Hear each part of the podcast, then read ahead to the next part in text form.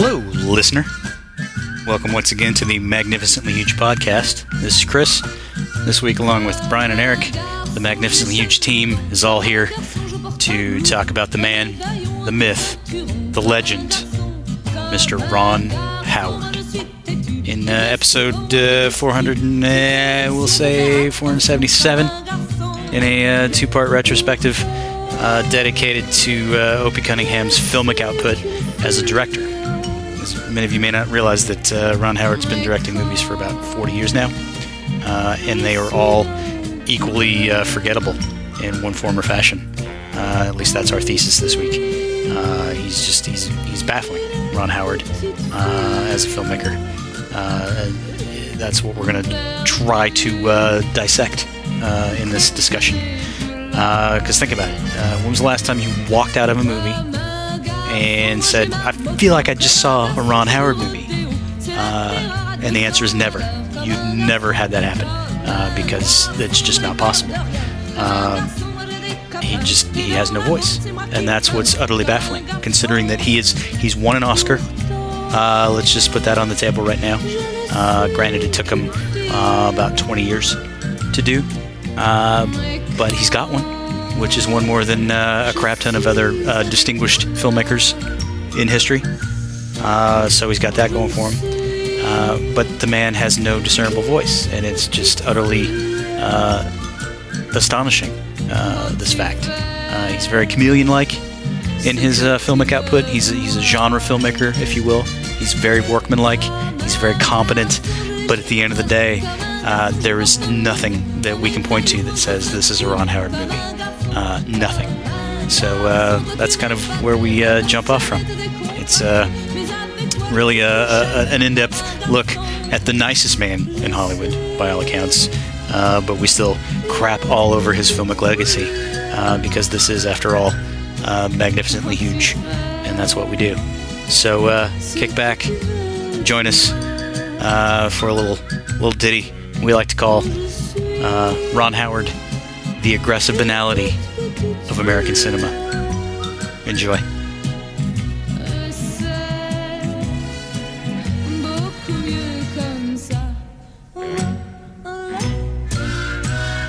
All right. All right. Uh, so presumably we've had an intro, uh, and here we are. So uh, Ron Howard, the sweetheart of America. uh, so He's our most talented filmmaker. A little background on this is this came up because uh, in the initial stupid podcast that uh, Eric and I did, uh, which seems like years ago, uh, we were discussing Star Wars, and somehow we inadvertently got onto the topic of what if Ron Howard directed a Star Wars movie, uh, and then we t- just proceeded to shit all over that notion. Uh, and then weeks later, lo and behold, uh, Ron Howard gets handed the Han Solo uh, movie that's going Yeah. on. And It's like all those head- people who said, "Watch, Donald Trump will win." Ha ha ha. So- Then he does. Yeah. and that kind of that kind of set it up. So that's the premise of the episode. But I think in keeping with uh, whatever ridiculous format we've got, knowing that that's coming, uh, why don't we go over uh, what everybody's been watching uh, this past week, if anything, that they'd like to share with the class? I I I had to. I, f- I feel like such a dumb shit, but it was free, so I don't feel too bad. I watched Star Trek Beyond because we were. I, I re-listened to the Star Trek episode, and I thought, ah, let's give it a shot. Let's let's let's You- see you how bad it it can yet? get. No, and it's so much worse than I would have thought. I I I, I thought I'd seen bad until uh, bad guys were destroyed by the Beastie Boys. That that was the low. Oh, okay. I'm like, what the hell are you talking about? And then I realized that yeah, I have seen that one. Ah, yeah, that was a s- that was a supreme disappointment. But that's what happens when you get the Fast and the Furious director uh, to do a Star Trek movie uh, I- based on a J.J. Abrams treatment. I still say it's better than the one that preceded it.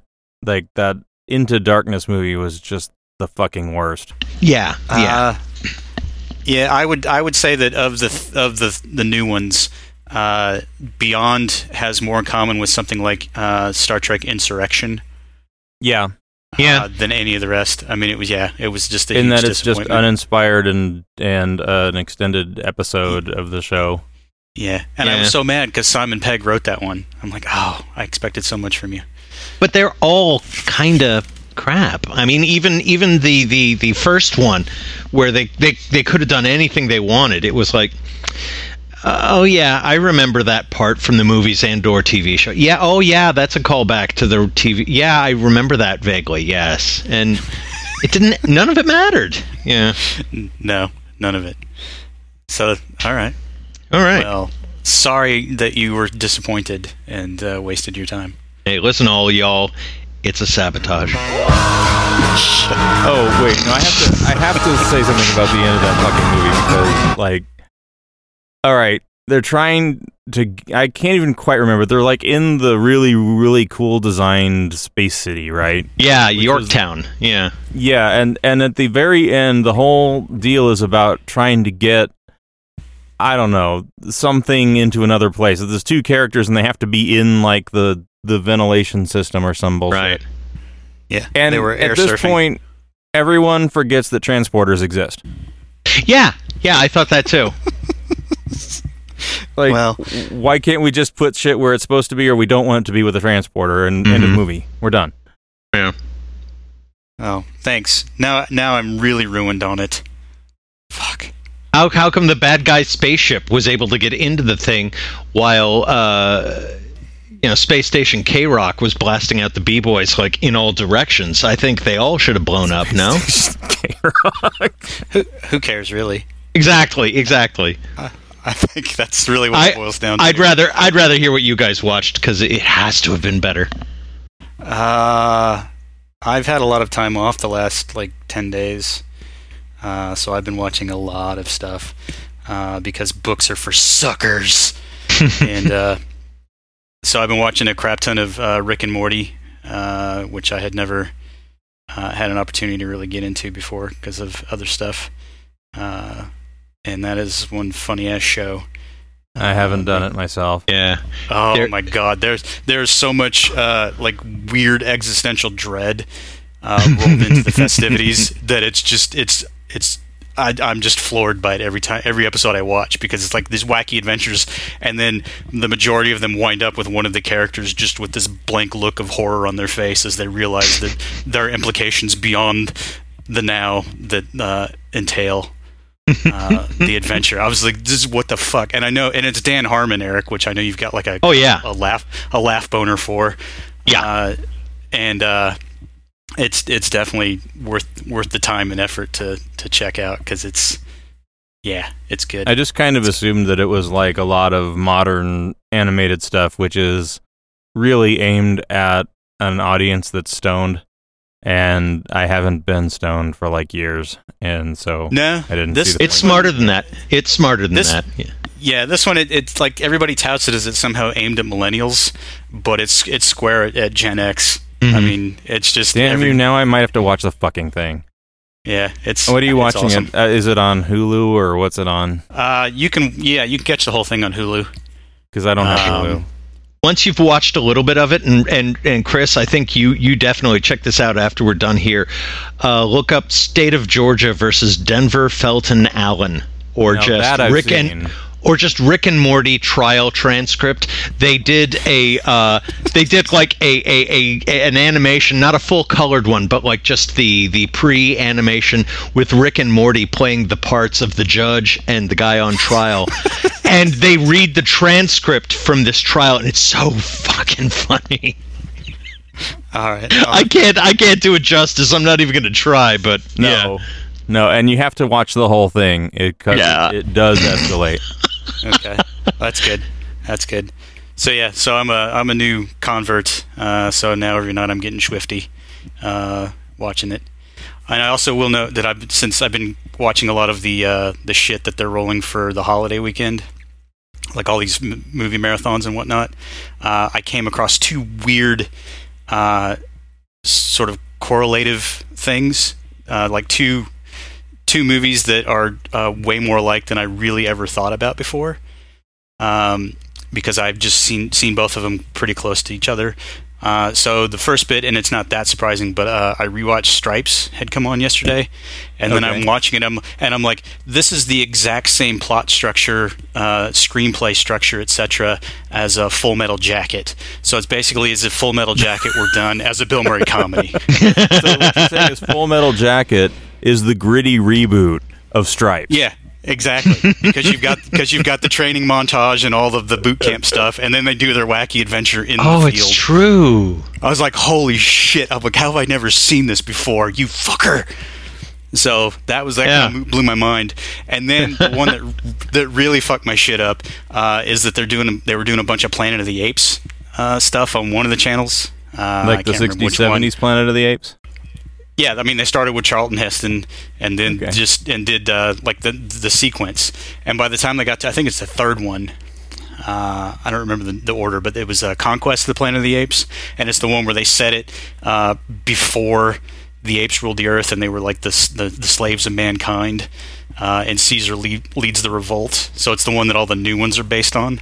Mm-hmm. Um, so I'm watching this thing, and then it's watching all of like Caesar lead all the apes and their plans, like where they're acquiring the, the weapons and equipment and planning the revolt and whatnot. And then it just struck me, I'm like, holy shit, this is like if Fight Club were a Planet of the Apes movie, and and my mind just exploded. It's like this is exactly what the the whole Fight Club thing is all about. He's got his militia; they're going to go after the man.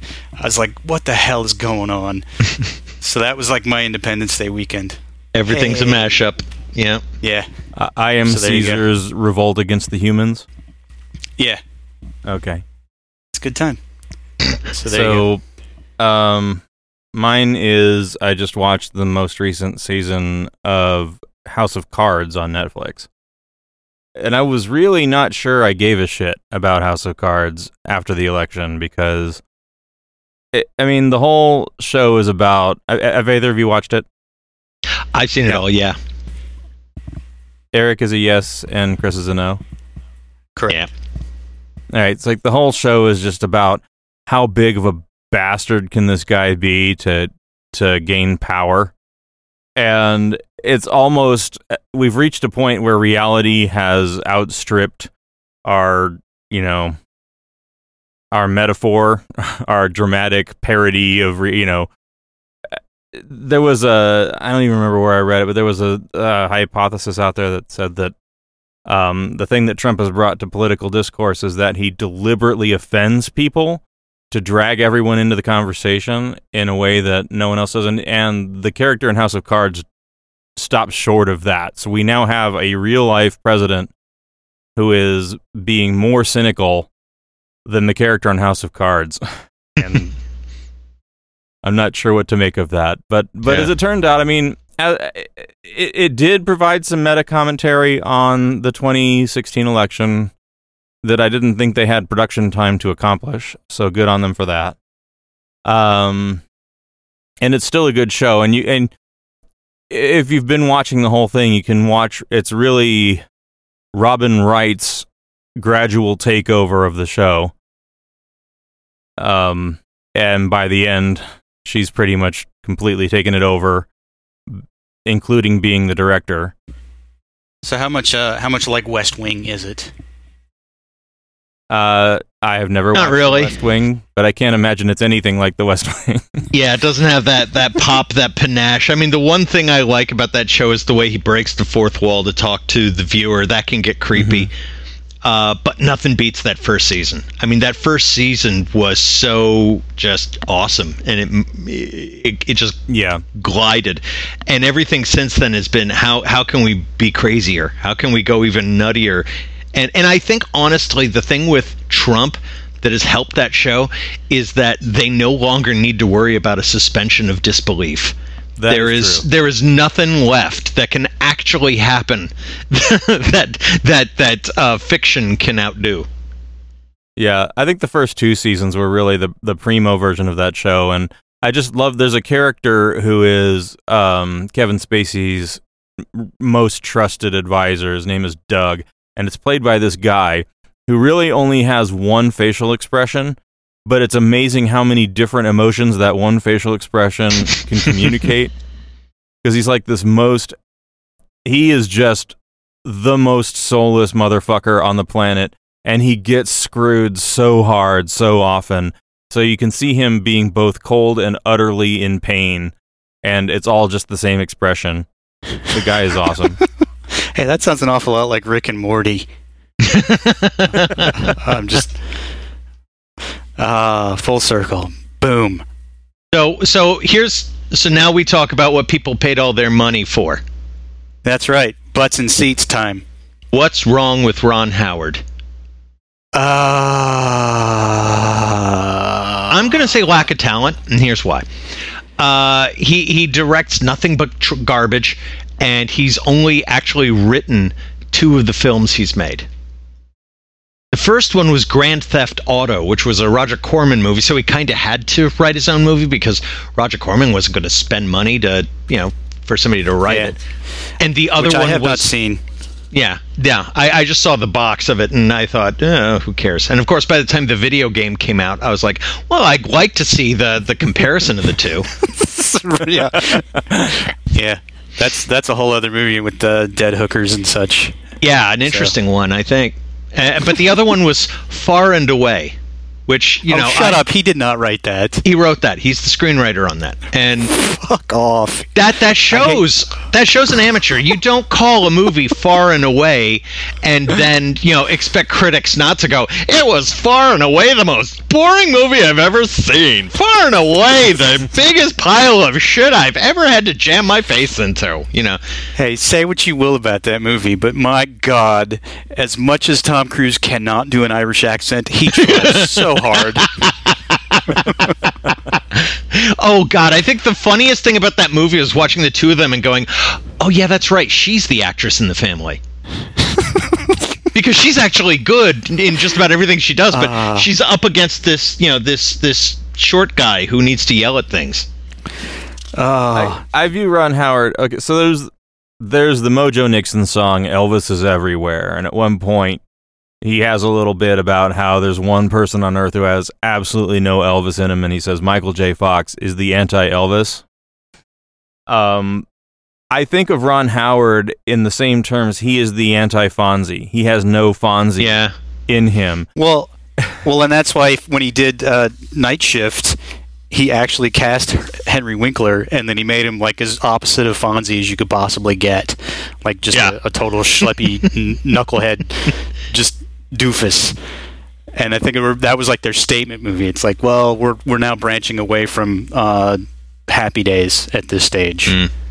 and here right, we but go. if you're, I mean, if you look at everything Ron Howard has done as an actor, everything he does is sort of like safe, non-threatening, white bread, boring. You know, just just. It's it's interesting to me that his directorial voice is more or less the same. There's, Uh, there's he- nothing well, I- about the man. Well, I think the consensus is, is that there's no there's no there there. He does so much genre hopping. Uh, I think he spends more time trying to just create whatever the genre dictates it should be. Yeah. he never really infuses it with anything other than that. So you can watch ev- any Ron Howard movie and then you walk away going, "Well, where was the Ron Howard?" And I think to, Yeah. to me, it's the, the the through line for the whole career that he's got, at least as a filmmaker, is that he's so aggressively banal that I don't understand what the fuck he's trying to, to do as, a- as a message. I'm just like, this is a movie, but what's your movie? Yeah. Well, it's like X. Any Ron Howard movie you ever watch, it's always, this is like X. And that's all you can say about it. and that's what's so irritating. It's like, where, how do you, how do you make these movies that make all of this money and then like five years later people go well i kind of remember it but eh, i don't know Yeah. So he's like an early Brett Ratner.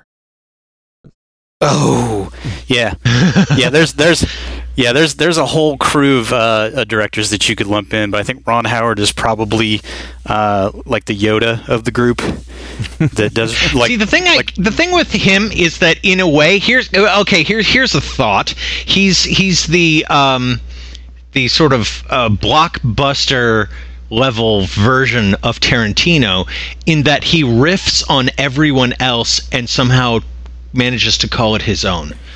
Like Yeah. Apollo 13 was him being Philip Kaufman. Backdraft was him being Scorsese. Uh, Grinch Who Stole Christmas was him being Tim Burton. I- like every one of his films, uh, Cocoon was his Spielberg. You can you can see Yeah. who he's trying to be, and it's like it's almost a flawless mimic. Yeah, but here's the thing with Cocoon. This is what I love about Cocoon because I had not seen it for like 20 years. I think I saw it on HBO one time, uh, like the last time I saw it. So I, I, I just know Guttenberg's in it, uh, Tahnee Welch, and then a cast of hundreds. Wilford Brimley's star turn. Yeah, and so when you when you watch it though, but. Uh, so when you watch it though, it was movie made Wilford Brimley. no. He was in The Natural before that, wasn't he? Oh, he was he was he was in uh yeah uh, uh, oh fuck. Come Well, he was in the thing. Um, he was in the I- thing. my Yes, case. the thing. Thank you, the thing. of anything. Yeah. And then he was in uh, Remo Williams, but this that's a whole other podcast, Wilford Brimley. Um, so Cocoon was It on. is? I, good. Yay. so, so, so Cocoon was on one night, and uh, and I had seen it was on. I'm like, well, I don't, I don't remember anything about this movie. So I flipped over, and it was like, uh, I don't know, like the last 20 minutes. And to set the scene, that's like the the climax where Steve Guttenberg, as the little boat captain, uh, is ferrying all these old people out into the middle of the. Uh, ocean off the Florida coast for the aliens to come down and suck them all up to their home planet uh, so that Right. they can move on with their lives. So that's if you if you're watching the whole movie, that's pretty much the climax. But if you've never seen Cocoon, it struck me that if you come in in the last 20 minutes, basically it looks like a guy that's gonna uh, to die. Yeah yeah it's basically he's he's kidnapping a bunch of old people and he's gonna kill them all and dump them into the ocean. That's the end of Cocoon. And so, for if you've never seen it before, you'd be like, "What? What's going? Ooh, what's going on?" And then the aliens show Yeah. up, and then it's and then it's Close Encounters, and you're like, "Fuck Yeah. you!" And then you So- cut to Guttenberg in a police station going, and then aliens took them away. really? No, really, seriously, seriously, dude. Yeah. Uh, so that's my Not Cocoon only was story. that a Spielberg-esque. I mean, it was it was literally a riff on the Twilight Zone segment, the Twilight Zone movie segment Spielberg directed, the Kick the Can with Scatman Crothers. Yeah. in a way. Yeah. Well, I think the whole, like all of them are just uh, like I say, aggressively banal. Like I found uh, this this sums it up greatly for me. Like Ron Howard's just whole oeuvre. Uh, but I, f- I found a review of Willow uh, by Roger Ebert, and the line that stands out is that it's turgid and relentlessly predictable. that was, and so that was the uh, the line That's for good. that. And and and I I don't know. I used to like Willow, kind of, uh, but I rewatched it again the other night, and it's just and even Nancy, who we watched. We've seen it a couple times, and we always make fun of it, you know, with the Willow and the whole nine yards. And even she's like, like watching this thing and just heckling it now, going, "Well, why is this going? Why is this going on? And why is that?" Like, oh, Yeah. so, I look back on that and I remember everyone being into Willow at the time and looking at the time it's like okay there wasn't really there was Star Wars and then there was a lot of stuff that wasn't Star Wars and this was Right. like as close to George Lucas as we could get and so he made a George Lucas film. well, George Lucas wrote it and produced it, so yeah, Right, right. Yeah. I think that's where he learned Yeah. I got to do other people's shit. yeah, yeah. I want to know Um, what dirt does Warwick Davis have on George Lucas? How the fuck does this keep happening? Well, you know, maybe uh, liked him in that little Ewok suit and took him out back for a little bit of uh, coaching, if I- you know what I mean. Like Warwick Davis is a genius at getting cast in George Lucas or Lucasfilm productions at least. It's like he's a good luck charm or he's got blackmail. Well, Yeah. if you've ever seen Life's Too Short, uh, I would recommend it because he he's pretty good in that, uh, and he pokes a little bit of fun at the whole like Warwick Davis as uh, Willow and and Wicket and the whole thing. Uh, so basically, he's just it's a Ricky Gervais show, but so he's essentially doing a short person version of uh, David Brent from The Office. Um, but it, it pretty much is just he, he's relentlessly devoted to that character as like look at me I'm a fucking douchebag but I was in Star Wars. So that's the that's the show. So can you can you think of which Ron Howard film is his Richard Donner film? His Richard Donner. Uh, I would probably say that he was going for that with uh, the Da Vinci Code, because Oh. it's you know like like it's like his his thriller, as it were. Yeah. Uh, I was gonna And- say I was gonna say Ransom. I thought Ransom was like up and down Richard Donner. Yeah, I would grant that to you. Um, I've got a few gaps in my uh, Ron Howard uh, viewing. Like I think the last one I saw in the theater was Apollo 13. Uh, and then I did see Da Vinci Code when it came out because I was working a bookstore and everybody went apeshit for the book and it's fucking unreadable. And so I was curious as to how Ron Howard, the king of the banal, would film an entirely unreadable uh, book. and Right. uh, Who did um, who did Grand Canyon? I'm, I'm trying. Is it was it? Um, that was Cas. That was Kaz. Lawrence yeah, Kasdan. Lawrence Kasdan. Okay, so Parenthood is his Kasdan riff. Yeah, I buy Yeah. that. Well, it's also kind of a riff on uh, the late '80s Woody Allen stuff, uh, without any of the funny. Yeah. Um, because you got like Hannah and her sisters and that kind of stuff. So when I see Parenthood, that's sort of what I think of because that was the sort of stuff that Woody Allen was doing right then. And the one thing you can give Lawrence Kasdan is he always gets tone correctly, and Parenthood has got the most uneven tone. You don't know if you're watching a comedy or a drama or what, I but it's it. like I liked. That. we're gonna let we're gonna let the ensemble cast kind of drive this thing. I didn't. I thought it was torture. actually like a lot. I like. I, I like. Don't love a lot of this Ron Howard stuff up until Far and Away, and then Apollo 13, and that's about it. Uh, well, Give me I back just- my son. give me back my son. Give me back my son.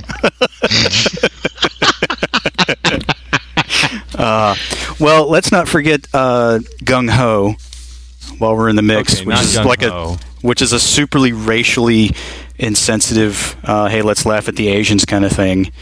Um, Right. And that was that was when he was uh, right bef- right when he was using either Tom Hanks or Michael Keaton as his leading man. Because I think they flip flop a couple of those. I think we can throw in Guttenberg and Cocoon as sort of the stand-in for that uh, sort of white bread leading actor kind of thing. Yeah, thing. that's that sounds like an uh, uh, that sounds like an agent package. He didn't want Yeah. Guttenberg, but he had to take Guttenberg. Um, but Gung Ho was just awful. Uh, Yeah. and deserves to be forgotten. But Backdraft is the one where I think that was the one I where never stop laughing. At you. because that was the one where we all I was in there, Steven. I was in there drinking it.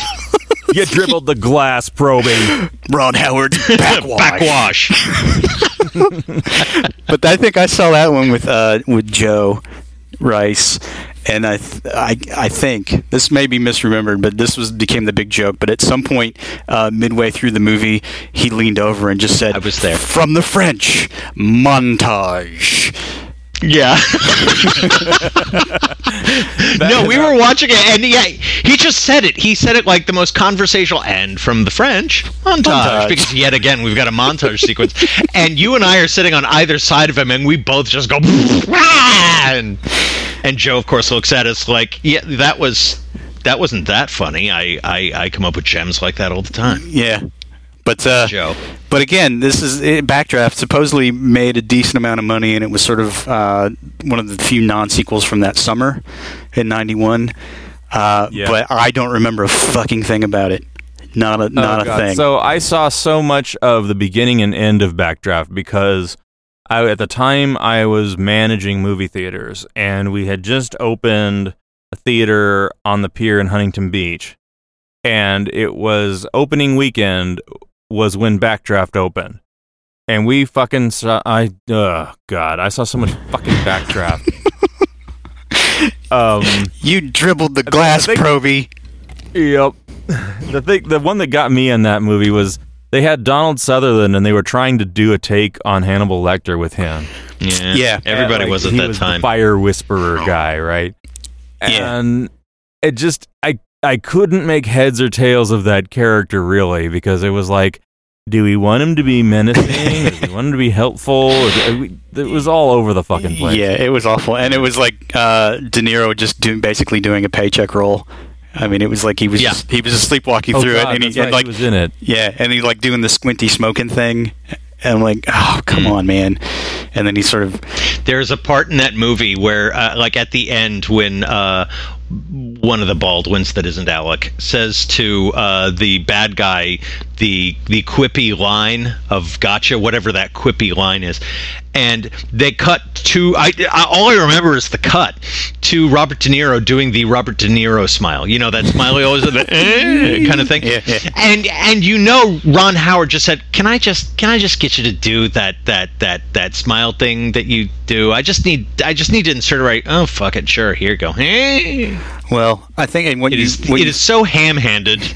well, but you've you've got the uh, the Eurotrash Baldwin in it though, so that's why everything is sort of tainted uh, and becomes forgettable. I think he made Sliver uh, like the year after, uh, and then we never heard from him again because they were like they were grooming him, they were grooming him, and then he just fell off the face of the earth.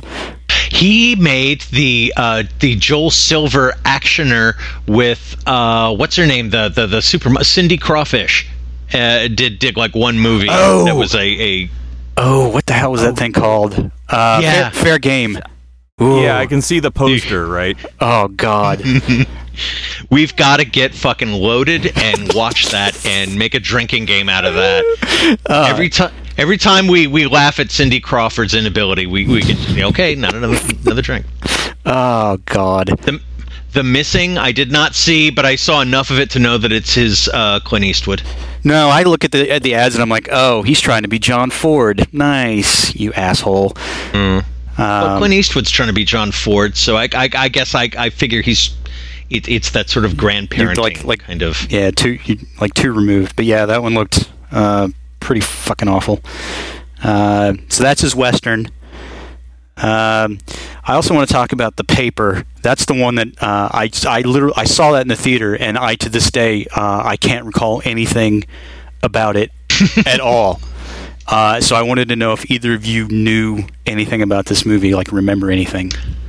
No. Uh, I know two things about it. It's the third Michael Keaton movie, you know, that he, he where he, he roped him into something. Right. And it only it moved when I was working at the video store. It moved a lot because there was nothing else out. It Well, was like everybody rented it because there was nothing else interesting that week. And in the 90s, when people were going to video stores, they didn't care what they got as long as they got something. They just needed something new. That's they true. didn't want to watch anything they'd seen before, even if they liked it. Just got to be new. And Well- so they everyone was renting the paper, and that's all I know. So I have a hypothesis about why that happens, though. It's not. It's not so much that they wanted something new. It's that you walk you walked into a blockbuster or Hollywood video or whatever, and you're just overwhelmed by choice. There's like so much stuff assaulting your eyes that you you you can't possibly choose anything, and so you end up going to the new releases section just because at least that's uh you know your choices are are kind of they seem smaller uh, you know, there's a wall of the same thing, so it's more present in your eye line. Uh, it's either that or like the employee pick section. Everything else doesn't exist in the video store. Well, I was I was happy enough to work with a, a manager at Blockbuster that uh, would take suggestions, just you know knockups because that was back when we would have to order the the movies direct, um, Mm-hmm. and then they would come in, and this is when still when videotapes were like eighty bucks a pop or something stupid. Um, but we get the price break because you're a blockbuster. So you'd have like the wall of Far and Away or whatever. Uh, but I talked her into getting a copy of The Dark Backward, and uh, and she's like, "Are you sure?" I'm like, "Oh yeah." I'm like, "It's edgy. It's it's weird. It's the dark backward to the audience. yeah." right? Uh, so Judd Nelson uh, and Bill Paxton are trash workers, uh, and we'll get to Bill Paxton in a second. Uh, Judd Nelson is a stand-up comedian who has no sense of humor and no charisma whatsoever, uh, and he's really sweaty and greasy all the time. Uh, and then at some point through, I don't, they never really explain why, but he starts growing a hand out of his back until it becomes like an entire arm. So then people come to see him because he's a like it's a freak show, not because he's funny, but he's still doing really awful stand-up. Uh, and then I don't know how I don't really remember much from there. I I just remember the shot of of Judd Nelson, like he's doing the stand up, No one's laughing. He's kind of hunched over, and then he turns. It turns, he turn, yeah, turns around to show the hand. Yeah, yeah. And then it was like I remember the drummer would be like doing some uh, like beat, um, and Bill Paxton committed to his role, and it was like the most disgusting. Uh, character you will ever see anybody play. Like he's a garbage worker, like licking dead naked women, uh, and just eating right. eating stuff out of the out of the dump. I'm like, what the fuck is this? so, needless to say, I I talked my manager into getting that copy for the store, and I think it rented twice. Uh, and eventually, I got to bu- I got to buy it at discount, and uh, it became part of my collection. Uh, that was Uh. like the um, oh, I've seen David Lynch, so let me see if I can do something fucked up. yeah. So Phase of '90s, And he would go on to make uh, uh, uh, Wedding in v- Vegas Wedding or Wedding Vegas Vegas Vegas wedding that thing with with with Vegas wedding the crashers thing, hangover. the thing with uh uh what's it uh, uh, no, w- w- uh, uh, with Nick Nick Cage and uh, uh SJP and uh leaving leaving Las Vegas. honeymoon honeymoon in Vegas. Oh, leaving Las Vegas honeymoon. Whatever. Yeah. whatever it was with the other Nick Yeah. Cage Vegas yeah, movie. with James Caan. That was an awful one. It was too. also in the dark backward. Yeah. So that's the that's the sidebar. You brought up the the video store memories. Um, hooray, hooray. Um, but Boy, what would Ron Howard's version The- of the Dark Backward be? uh, it would Boring. yeah, that would be it would be it would be a Horatio Alger story uh, of a young man who grew an arm out his back and became Ooh. senator. Okay. Oh, okay. Good. No, that's a great segue uh, for a beautiful mind. This is uh fuck. I've got to find the article for this that we'll put onto the website if we ever like make web Make one. blog posts to go with these things. Um, okay, so Ron Howard heard about this guy who had these mental issues and you know crazy guy and uh, got on some medication and turned his life around got married got a job as a professor said i'm going to make a movie of your life said great. They start like you know working on developing the movie. In the meantime the guy goes off his meds loses his mind kills his family goes to you know goes to jail and then he says uh we got we, and then he go, he's like well that's not the movie i wanted to make. And so he goes and finds some other guy who was crazy who went on medication and then you know kind of stayed on medication and turned his life around. It's like the first thing i thought was that first guy that's the interesting movie. But here's the thing: I've I read somewhere that in A Beautiful Mind they totally erased yeah. any notion. Yeah, he they was like. Yeah, he was like a total removed all the racism yeah, yeah. and the homosexuality like, and yeah, like all the stuff that would make it an, actually an interesting movie, almost like a, a Merchant Ivory right. production. Uh, and he could have put that little feather in his cap, but no. But he still. And I think that's really the the insulting thing about that movie. Anyone who's who, who at the time it was out who would try and tell me something about how it's uplifting or any horseshit like that, it's like no, no, no, no, no, no, no, no. Ron Howard wanted to make an uplifting film. He unfortunately experienced what reality is, which is shit and death. And he said, I'm not interested in reality. I want to make an uplifting movie. So if you really look at it in its in its whole frame, it really means life is shit, life continues to be shit, and you have to work really hard to fool people into thinking it isn't. Well, here's what I dug up about this thing too. is that that year that it won for 2001, I guess it was. Uh, the, so it's the one that Ron Howard won the Oscar for. Um, he- Yeah. he bit out and I'm get still okay. struggling with Ron Howard directed it in the first place, but Well, yeah. okay. Well, it Yeah, made- he won he won that for the same year that the terrorists attacked the towers. Yeah, well, get this though. The, l- listen to this list of directors that he beat, and uh, tell me if you don't want to punch Ron Howard in the face uh, after this. So he beat out uh, Peter Jackson, who was up for Lord of the Rings uh, that first year. Uh, Woody Allen for whatever Woody Allen had done that year. Uh, Robert fucking Altman and David Lynch. Those were the, the nominees for best director. Which David Lynch was that in God 2001? damn. that would have been uh, Mulholland Drive, I think. Right? Is that the name of it? Yeah. Um, I can't say that that list makes me want to punch Ron Howard, but I can say it makes me want to punch Ron Howard again. so he beat that out. But the other thing that I noted too, because I had kind of compiled a list just to kind of keep track of uh, his filmography, uh, and so I had kind of made notes about what his movies were similar to, and my only note for Beautiful Mind is, "Hey, let's make an Oscar bait biopic." That was pretty much my note. And then and then Cinderella Man came uh, a couple years later, and that seems like the same thing. That's like his Rocky. Yeah.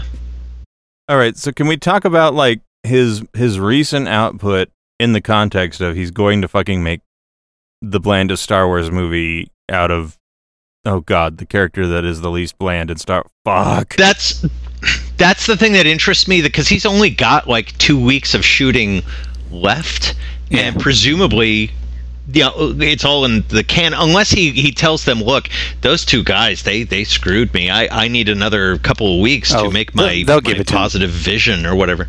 Yeah. They have I mean Uh, presumably Alden Ehrenreich has been sucking as Han Solo. He's been playing it as comedy, and and and he's the lead character. So you figure they have to do a lot of reshoots. Well, that's the thing is they hired Lord and Miller, who basically are known for uh, the Lego Movie and the the uh, Jump Street movies, 22 Jump Jump Street, Street. yeah. which which basically are just goofy. I mean, they're okay. They're not revelatory, uh, and they're I guess enjoyable. I've never sat through them all the way, but it seems like they get enough of the winky winky self-referential stuff to kind of make it work. But when I heard that they were doing a Star Wars movie, I'm like, uh, that that's totally just that's the wrong crew to get for your movie. Because it's it's not a winky winky hey hey waka waka, uh, you know what lubba dub dub. Like the movie blogs were all excited. They were all excited about Lord and Miller because they had the reputation of being we'll make something good out of a shitty idea. I mean, let's let's not forget that the whole concept of making a young Han Solo movie can only I mean, it, you're starting in negative numbers, right? Like this is a bad fucking idea for movie. For the same reason they shouldn't make a Yoda movie or even the Boba Fett movie. Uh, okay, maybe they can kind of go on a tangent there, but like God damn it! You know, Rogue One at least was like let's let's focus on some other characters in this vast universe. No, no, every fucking movie has to be about the same family, the same characters. Young Han Solo movie, nobody Ah. cares. I, Ugh. I I gotta disagree. I, I on that one. I'm sorry. I gotta. I guess the thing, the reason I don't get, and you're probably right. It probably is a shitty idea. But the thing is, when I hear Han Solo film, Han Solo solo film, I, I think that's. I think that's such a great opportunity for a, a, a film uh, uh, in an it's actiony universe where the main character is a heel and a coward. I love that idea that it's like somebody who's a creep, and he he kind of maintains being a creep right up until we meet him in Star Wars. You know, But- yes, But I- at the sa- having just said all that aloud, uh, having said all that out loud, though, I know that they never would have made that film. You know, they they wanted to you know make a hero film, and um, right? But, yeah, but they hired the, thing, Lego right? Like, guys. fine, make a fucking Star Wars movie about a scoundrel that has stakes, and we don't know where that character ends up. This is the problem with all sort of prequel yeah, true. In general, there's just no dramatic stakes. Why? One of the reasons Rogue One worked. Spoiler alert: they could kill everybody, yeah. and they do. Yeah. Well, here's my prediction about uh, the Han Thanks Solo for movie. ruining that, by the way. Whew. Yeah, you're welcome. Uh, hey, uh, who didn't know that that was Guns of Navarone in space? Okay, so just suck it, Eric. There's no spoiler Yeah. there. They're gonna die. Oh They, shit! they don't not see the survive fucking from the guns yet? of Navarone. the guns of Navarone, they all die. Pretty much. I think. How, it- I think how does the for- war end? Uh, do, do the Nazis win? no, no. And then a couple years later, uh, Clint Eastwood and Donald Sutherland uh, tank in behind enemy lines and steal all the Nazi gold, and then the war's Oh, over. good. So yeah, don't worry. But my prediction is that because Ron Howard is so, uh, we'll call it, we'll say chameleon-like to be pleasant about this. Um, but I think this is his chance to start sort of siphoning off the lifeblood of his his own movies uh, and start regurgitating uh, his his other tropes. And so I think Han Solo, a Star Wars story, uh, as any of his movies uh, that he's done, the closest it's going to come to is Splash. I'm just going to go out on a limb and say that now. But there's your movie, Han Solo, Yeah. Flash. Splash. N- n- See, I was actually thinking he needs to recast Han Solo and, and put Tom Hanks in the role, right? Wouldn't that be That would something? be about I- the Han Solo movie I'm expecting. Tom Hanks is Han Solo, and that's everything you need to know about this fucking thing. I, I finally fell in love, and she's a Wookiee. yeah, No, I finally fell in love, and she's young enough to be my granddaughter, which is, you know, the other more recent Tom Hanks, Ron Howard films. wah wah. Ah, so yeah, so that one's going to be tough. But I, I was looking at his his Yeah. filmography. So since Da Vinci Code, which is like his big, super quadrillion dollar making thing, uh, I've I've looked, and none of the movies on the list sound even remotely interesting in any way, shape, or form. Because he followed up Da Rush Vinci had Code. a lot of buzz. Yeah, but, uh, I just don't. It's basically it's it's his chance to do Le Mans or Grand Prix or even Days of Thunder. That's what it struck Oh. me as. Uh, What, Rush? yeah, Yeah. and not That was not the th- not the drug movie, the one about the car drivers. I know that would that that fooled me too. But I remember that preview coming on and going, "Ooh, I would like to see a film that takes place in this era." Nobody covers early '70s realistically, unless it's like you know, like post hippies or you know, it's it's never that. And then I saw he was directing it, and I go, ah, "Oh no, fuck you, I'm out." well, I'm and here's that." here's the fun part. It's total domestic gross, twenty seven million. Boom. Uh, you can't make a racing movie. Racing movies fail. They all fail. Yeah, well, Days of Thunder, man. Don't don't knock Days of Thunder. That had Cole Trickle. Failed. That had Cole Trickle. He's taking the outside lane. I know Cole. He always goes to the outside. Uh, that always makes me think of And Talladega yet Nights. That's a better movie than any Ron Howard film. yeah. But he followed up Da Vinci Code with Frost Nixon, which the only, and I haven't seen it, but the only thing interesting about that is that he got Frank Langella to be Nixon. And that is such a Yeah. bonkers bit of casting that I can't even imagine what that's like. Because, I mean, this is like, It's uh, yeah. So, That's the thing Un- is okay. I unnecessary have seen aside. that. do what? Yeah. uh, just real quick. So, when I lived in California, um, one of my daughter's closest friends was like Frank Langella's niece. And I'm like, so your uncle was Skeletor? And like, yeah. yeah, and I would wager that he was better in Masters of the Universe than he was in Frost Nixon. but that's just me. God, if he was my grandfather, I would be calling him all the time, going, "Grandpa, I, I need another phone message. I need something else to put on my phone when people call. Why are you always doing this to me? Yeah, that's good. That's good. Wait, let me record it. Uh, Um, so yeah, no, that's that movie was like, yeah, that movie was, you know, uh, but but it struck me as it was Ron is, it Howard. was- it was Ron Howard trying to do Oliver Stone because it came on the it, Yeah, it came yes. it came years after Oliver Stone already did Nixon with Anthony Yeah, Hopkins. Yeah, and so it was just- definitely that, and it was it was all these these journalists like running around trying to. "Oh, here's what we got to ask him. We, we he's only given us five interviews, and so we've got to we got to fucking nail that son of a bitch. We got to get the questions right, and like all this shit. It's like you watch it, and you know, one, it's it's overwrought. You know, it's Yeah. it's a lot of back, you know, uh, sort of behind the curtain stuff that you don't care about and you know you, you, it makes you realize i just need to go watch the highlights of the the actual interviews because they're way more interesting yeah, it's it, it just seems like a really weird uh, narrative thing to, Yeah. to push. But at, yeah, the, at the same time though at the same time it's probably his best film because he's got such a great cast and so little for them to do other than talk that they drive it Yeah. you know it's like there's not enough for him to fuck up Well, and it also has Kevin Bacon, so that adds one more notch in your uh, way to link him to DeForest Kelley. And I think the other guy that we well, I like so much, um, it'll come to me. Michael Sheen, Sam Oh, I like Michael Sheen, yeah, but Sam Sam, Rockwell, yes. It's also- it Sam also has- Rockwell is the shit, Well, isn't Oliver Platt also in that? probably. I enjoy his work. So yeah, He's period. So there's there's Frost Nixon. So that was the follow up, but that thing grossed uh, 19 million. So you, you kind of you sense a trend. So he goes from 217 million for Da Vinci Code, everybody loved it, to 19 million. Uh, then he followed up with Angels and Demons, uh, the sequel, prequel, whatever to Da Vinci Code, and that thing made a crap ton of money. We don't even really need to talk Right. to it. It's just a, sh- a shitty sequel. Well, he followed that up with uh, this, and I forgot this thing existed, but it's called The Dilemma, and it's got Vince Vaughn and Kevin James, and Winona Ryder and Jennifer Connelly. And I have Oh, no idea what this thing is about. I don't even want to read the synopsis because it would just make me know.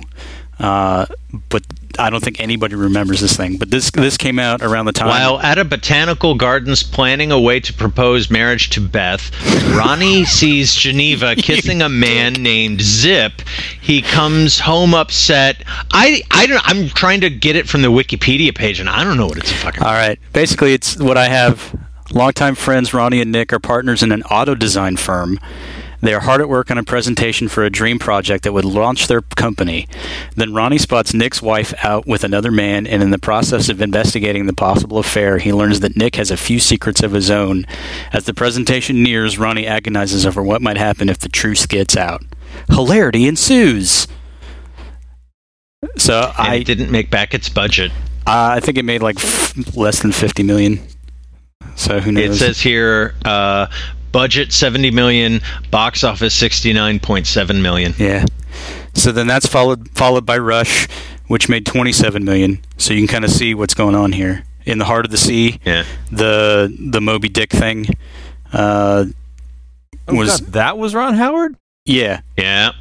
uh, and my and my similar to line on this one uh, is "fuck who cares." Smells like another failed attempt at Oscar. Uh, Well, I mean, no. So who directed The Perfect Storm? So no, that's a that's a what's his name? The German guy. The German guy Das who did Boot. Das Boot, uh, okay. and, and Neverending Story.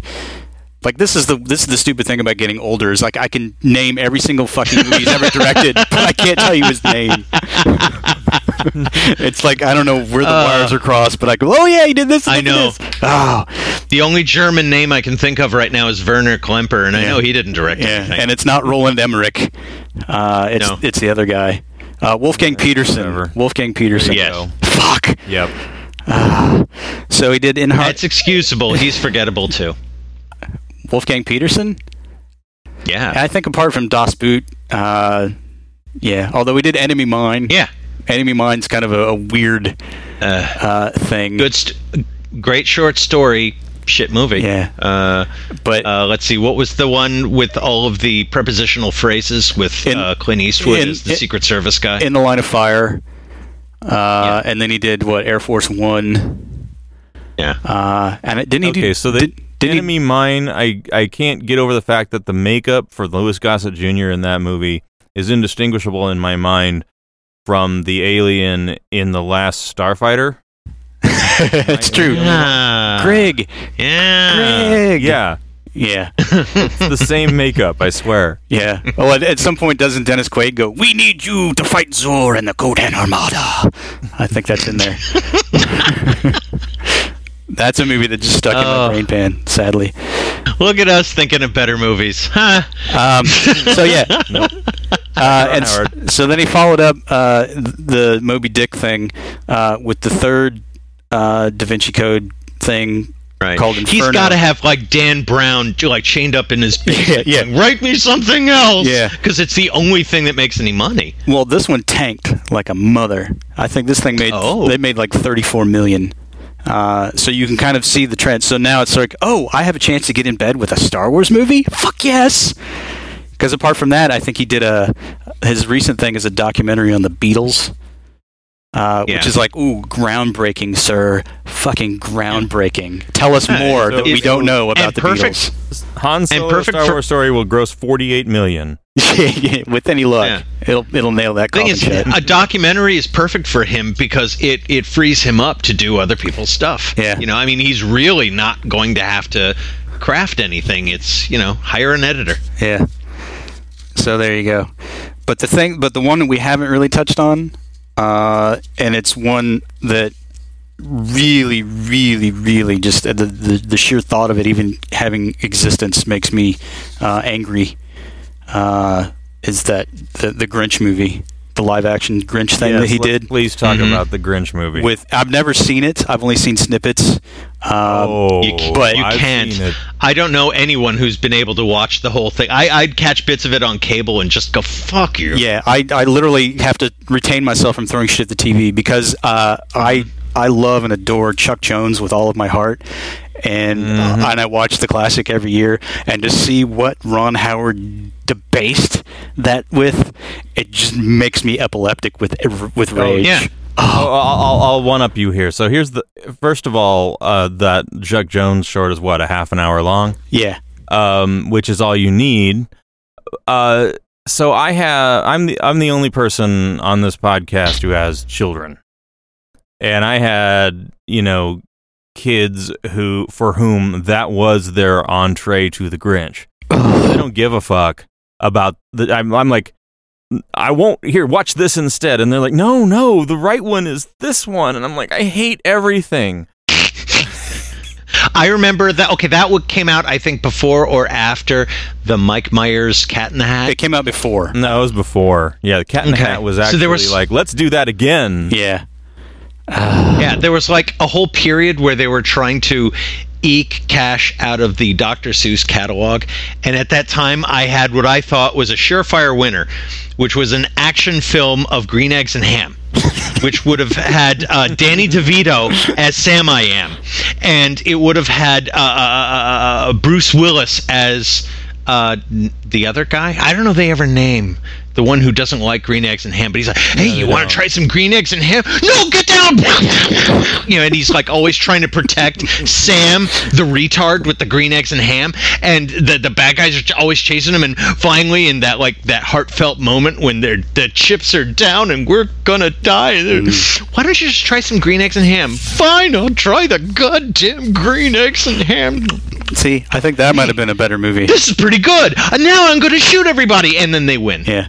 At one point, I actually did finally record a Seuss type thing, which is uh, Stone Temple Pilots sex type thing with the words from Green Eggs and Ham. I am Sam Sam. I Yeah. am. Uh, like some green eggs? You had been ham? threatening that one for years, so congratulations. I finally did it. Oh.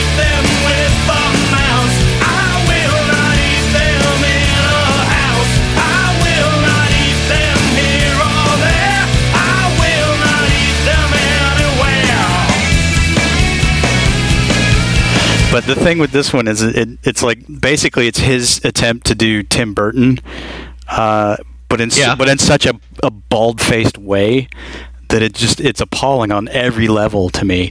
And the, I think the, the the plot synopsis that I wrote for it because I couldn't even do just the standard one. Uh, I just said, uh, the inexplicably grating live action version of the Dr. Seuss classic that was already done with unsurpassed panache as a classic cartoon by the master Chuck Jones.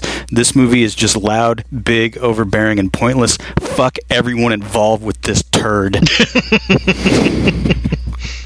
That's how I feel You know, about that. if that were, if that had been a Tim Burton film, if Tim Burton had gotten that job, Tim Burton would have gone in and drawn his own Grinch. He would have drawn his own stuff. It's like it, it would have been maybe the same story, but it would have looked Tim Burton. Michael Keaton right? is the Grinch. Yeah. Yeah. And but, but I mean, like the sets, the costume, the the the the makeup, right, everything right. would have been his own thing.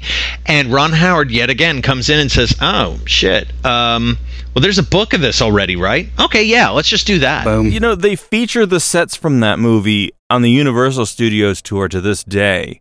Like, y- like, oh, this is something you should care about. No, fuck. Ah, I get angry just looking at the sets.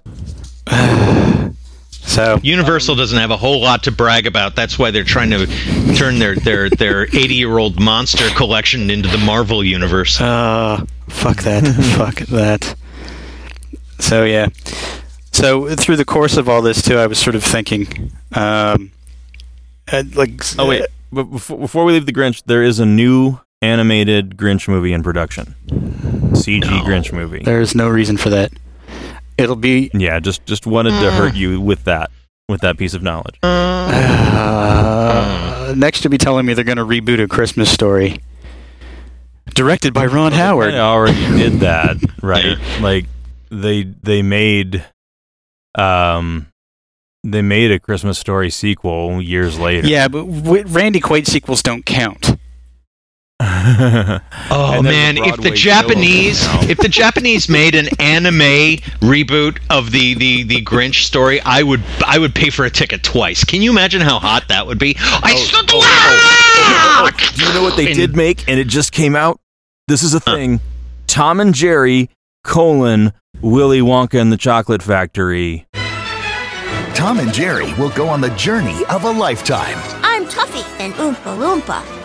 Feast your eyes on the chocolate room. There is no life. I This is a thing. It just came out. compare with It your is it is a cartoon rendering of the 60s Gene Wilder uh, Willy Wonka movie. Like the the characters are drawn like the actors from that movie. It's a Tom and Jerry cartoon. It is an abomination Yeah. of all things. But I think it'll be really cool, Rick. Uh, fuck that shit, Morty. Wubba lubba dub. That's a little Rick and Morty Uh, flavor. So yeah, that's just. Uh, Right. But but looking over his filmography, and this is just the films. Um, you know, we haven't even touched on his uh, his acting work uh, or, Yeah. or his television work. Which I've got no problem with, honestly. As an actor, fine. He did his job. I, Yeah. you know, no, yeah. but uh, Nothing, nothing to write home about. Not a great actor, but certainly, uh, yeah, I, I, I- I think it's worth mentioning that he was a, a child star who became a, a grown-up, you know, in Hollywood and who yeah who managed to didn't coke his mind well, out. managed to con everybody into believing that he was a prestige filmmaker. That's what I don't get. yeah, Uh, Yeah. because it's just the, He was like the living embodiment of Archie Andrews as an actor. or or o- Opie Cunningham, as uh, I still call him to this day. And what was his name in Music Man? What was that kid's name? Oh, I can't remember. God, you think? Oh, how the well, go back and Yeah. uh, come and down the Tito baby. Winth- Winthrop, Paroo. Winthrop. That's right. Ooh. Ah, yeah. Yeah. With the pull. Oh God. and the Wikipedia. Ah. Oh, yeah. So, all right. So, Ron Howard. Uh, I think that has to be a thing now. Every one of our podcasts, somebody has to say, "Oh, you dick!" At some point. well, it'll always be about Eric, so we might as well just make that ground rule now. yeah. you dick. So Yeah. so yeah, so we've we've covered sort of his uh, his film output of the last forty years, and I think we can all agree that he's uh, really Yeah. just bland. Um, I think you really said it best when you said it. Was it a commitment to banality? he's aggressively banal. It's like aggressively banal. Yeah. That is exactly it. It's like I will do exactly whatever the hell you think I need to do Yeah. in order to make a movie that you want to see. But now the audience is, I think, jaded enough that you know uh, we actually want to see something original, not this. Even even if it's not original, trick us into thinking it's original. Yeah. Marvel is great at that. You know, do something that doesn't look like what we know is something we've seen before. You look through his films, and they're all someone else's film. Yeah. a- a- in a completely unapologetic way. yeah, and that's So will his Star Wars be um, a Colin Trevorrow film, or no, I, no. I, was wondering that too. Was it? however you pronounce that? I, I think it's going to be more in the the Irvin Kershner mold. Uh, myself. oh, you wish. I think he's going to pull a J.J. Abrams. Oh, who it, who? Let's let's face it, is almost the embodiment of the next gen Ron Howard, because he's another guy that's so ag- aggressive about uh, doing things that everybody else has already done. Uh, I would I would love to do a whole show on my love hate for J.J. Abrams because it's just his his movies are appalling. Uh, in so many ways, yet they're so glossy and entertaining uh, on some basic level uh, that it just it baffles my my whole being anytime I see one, and I kind of find myself sitting there watching, and then realizing what the hell I'm doing. No. Okay, so here I will put money down on this.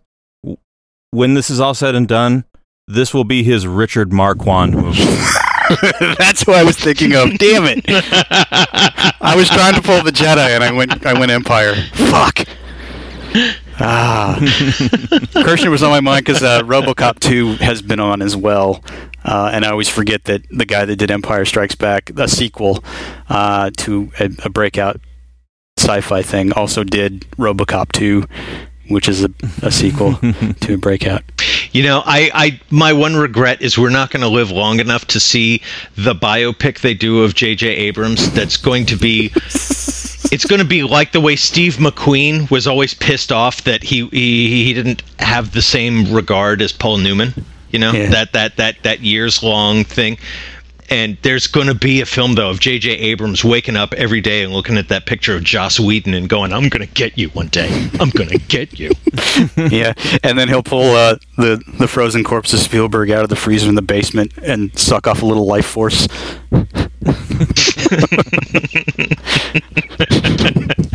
um, but the thing, but the, the one thing I wanted to, to to just throw out there, uh, just and, and maybe we can just end it on that, uh, or we can see where it goes.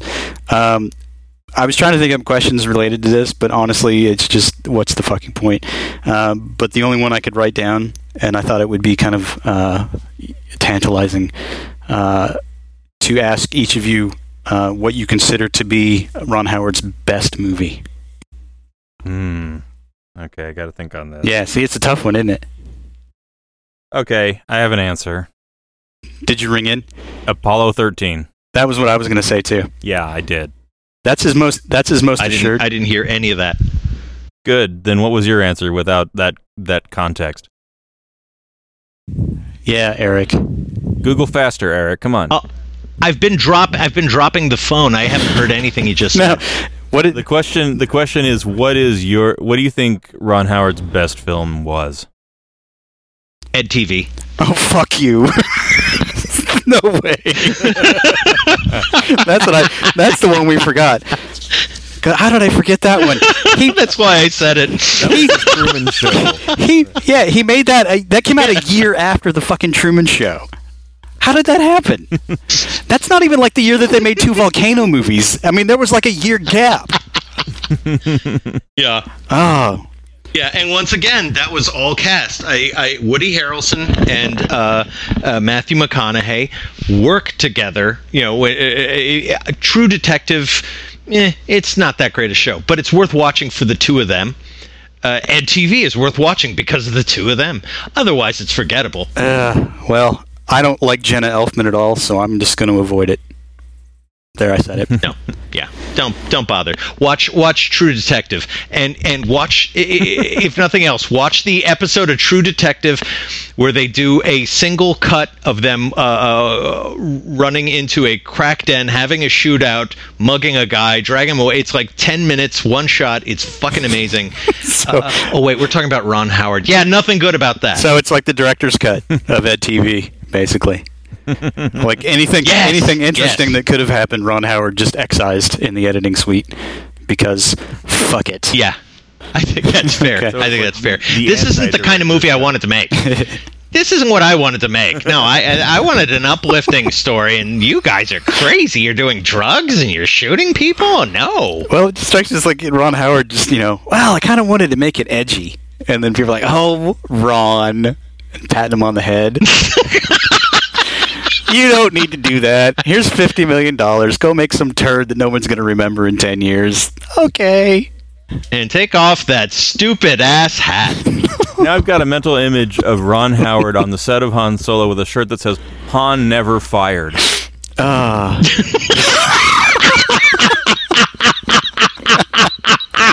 winner, winner. Okay, winner. Yes.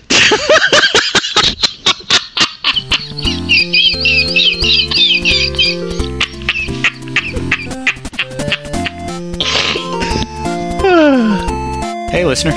There you have it. Another episode in the can. Ron Howard, the aggressive banality of American cinema. Here at Magnificently Huge, episode 400 and blah, blah, blah, whatever I said. Uh, yeah. So uh, we had fun, laughed, cried. It was part of us. When Eric said the one thing, oh man. Then Brian said something else. That was good. Uh, you probably didn't even pay attention to what I was saying, and I don't blame you.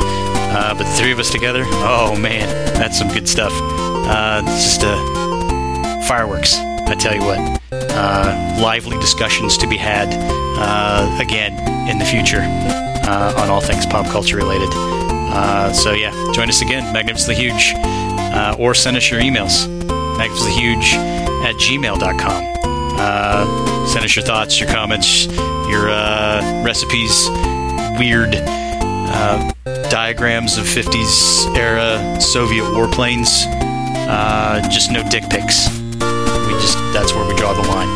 Uh, it's it's a, a low bar, granted, but that's how we do things here at Magnificently Huge. So uh, yeah, thanks for stopping by. Join us again next time. Cheers.